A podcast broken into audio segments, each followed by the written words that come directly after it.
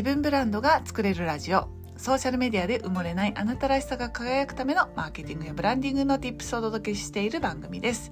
こんにちは。ブランドプロデューサーの高取ゆり子です。今日のテーマはですねブランディングっていつからやればいいの？というお話についてお話ししたいと思います。はい。えー、っとですね前回のあのポッドキャストの回でもお話ししたんですけれどもえー、っとねなんか私も早くブランディングができるように頑張りますっていうコメントをたくさんいただいたんですよ。それがすごく気になっていてあそういうふうに捉えられてるのかって思ったんですよね。あのそれについてねちょっと詳しくお話ししたいと思うんですけれども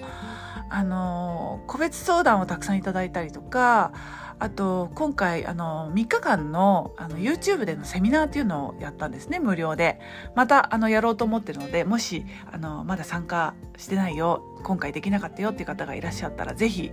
次回あの参加をお待ちしております。うん、でねあのその時によくコメントで「私も早くゆり子さんからブランディングを、えー、学べるように頑張ります」っていうコメントとかあとあの私も早くブランディングができるような状態まで頑張ります。まあ似たようなことなんですけどそんな言葉がねとてもよく目についたんですよね。うん、で今回のテーマである「ブランディングはいつからやったらいいのですか?」問題について、えー、先に結論を申し上げます。結論は今すぐですよ。今すぐあのビジネスがどんなステージであっても今すぐですはいそれについてちょっとね解説をしていきたいと思いますうんあのよくあのウェブマーケティングとかを先に学ぶとあのブランディングは後からでもいいのでとりあえず先にあの手を動かしてくださいっていう方がよくいらっしゃるんですよね。うん、であのそれはそれで私もあのそういう教育というかあのコーチングを受けてあのとにかく手を動かす。でやってみる。出してみる。で、えー、社会の反応を見る。で反応を見てまた改善する出してみるっていうね。PDCA ってあのプラン、ドゥ、チェック、アクションっていうこのね4つの、えー、プランは計画する。チェックは確認する。Do は行動する。で PDC だ逆だね、えーと、Do が、えー、行動する。で C がチェックをする。でまた行動する。アクションっていう。このあの4つのねあの行動をぐるぐる繰り返していく。とどんどん精度が高まりますっていうことであのそれは全くその通りで私も賛成をするんですけれどもでもブランディングは後でいいのでっていうこともねよく聞くんですよね。そうきっとそれってあのそのプログラムがやっぱりここにブランディングを入れてしまうとかなりのボリュームになってしまうんですよね。あの他の講座でも私見たんですけどやっぱりねそのブランディングとマーケティングを全部一緒にやっている講座というのは1年ぐらいのカリキュラムになってしまうんですよね。だからある程度3ヶ月とか6ヶ月とかあのそれぐらいの講座のボリュームになるとどうしてもどちらかになってしまうっていうこともあっておそらくウェブマーケティングを、えー、に重きを置いている講座というのは比較的、えー、とうんあのマーケティングにあの重きを置きがちでブランディングはちょっと後回しみたいな風になるかと思われます。うんなので、後だから、後でいいんだっていうふうに思ってる方もすごく多いと思うんですけれども、ちゃうねんと。ブランディングはいつからやってもいいんですよ。で、むしろこれからやりたいっていう人に関しては、あの、01の人は、あの、0から1を立ち上げる時にどういうコンセプトでやったらいいのかっていうのを、やっぱりね、自分で全部考えるのは大変難しいと思うんですね。あの自分をどう見せるかを得意であのそういう教育を受けてきたきた人だったら別にあの自分でできると思うのでいやそれは是非やってくださいっていう感じなんですけどその人はもう多分できると思うんですね自分で、うん、セルフプロデュースができる人だから。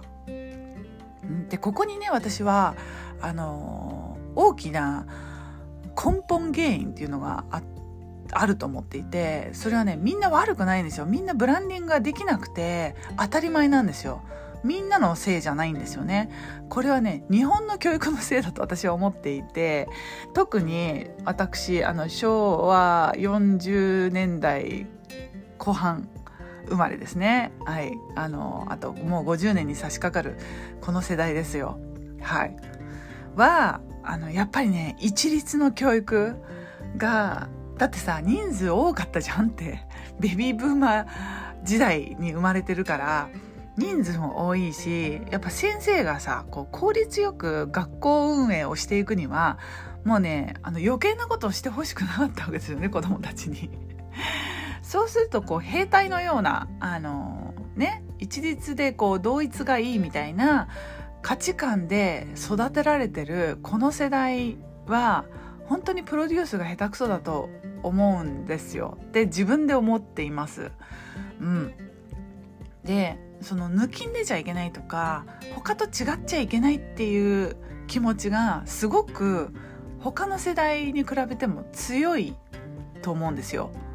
そういう価値観ってやっぱりすごく大事な成長期に植え付けられてしまっている学校教育のあの原因ってめちゃくちゃでかいと思ってるんですけれどもどうですか？どう思われますか？うん、でそれをねあのもっともっと強く思ったのが私は日本出てからなんですけれども日本にでを出てねあのやっぱりこちらの人と一緒に仕事しようとしたりとかあとヨーロッパのねあの教育機関とかあと友達のお子さんの学校の話とか聞いているとあやっぱりこういうことをやられてるんだなっていろいろ知る機会が増えたりしてあとねお子さんとかの接点とかもねあったりとかすると今学校でこんなことやってるんだとかあの普通に対等にね大人と対等にお話しする小学生とかもたくさん見たりして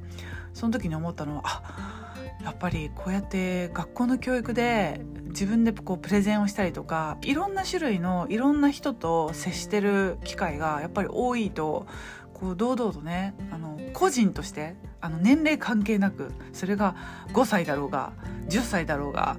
ね、17歳だろうが40歳だろうが一人の子としてねあのすごく扱われている。とこうやってなんだろう人格形成というかあのしっかり自分の意見が言える自分のポリシーが持てるあの人間になるんだなっていうのを目の当たりにしてから、はあ、やっぱり自分の教育ってそういう環境にいるからこういう性格ができてるのかなっていうふうに思ったりするわけですよ。うん。そうなんです。皆さんねお子さんがいらっしゃる方も多いと思いますけれどもどうお考えでしょうか？最近はね少子化とかがあってあのもっとね先生が子どもたちに目が行き届くようになっていると思いますけれどもあの皆さんのご家庭もしくはねあのご近所さんとかではどうでしょうか？是非コメントで教えていただきたいです。はい、なのであの私が言いたいのはセルフプロデュースとか自分のね見せ方があの往々にして下手くそな世代 が私の世代だなっていう。で自分まさにそれだなっていうふうに気がついたっていうこととなので私は悪くない。あなたも悪くない。日本の教育制度が悪いっていうね。いうことなんですよね。だからこそなんかねもったいないあのチャンスを逃している機会が非常に多かったんじゃないかなって思っているんですよね。うん、だからこそあの今でも遅くない一日でも遅くないあのちゃんとブランディングっていうのを意識して活動できるかどうかこれがねあの仕事してる人でもそうでない人もプライベートでもそれは言えるんじゃないかなっていうふうに思いますあなたがどういうことを考えている人間なのかどういうことをねあの強みに得意に思っている素敵な女性なのかっていうのを少しでもさ一人の人に多くの人に知ってもらいたいって私も思っているわけですよ。そんな気持ちがあってあの今の活動につながっています。はいということで、えー今回はここまで。また次の音声でお会いしましょう。またね。チュース。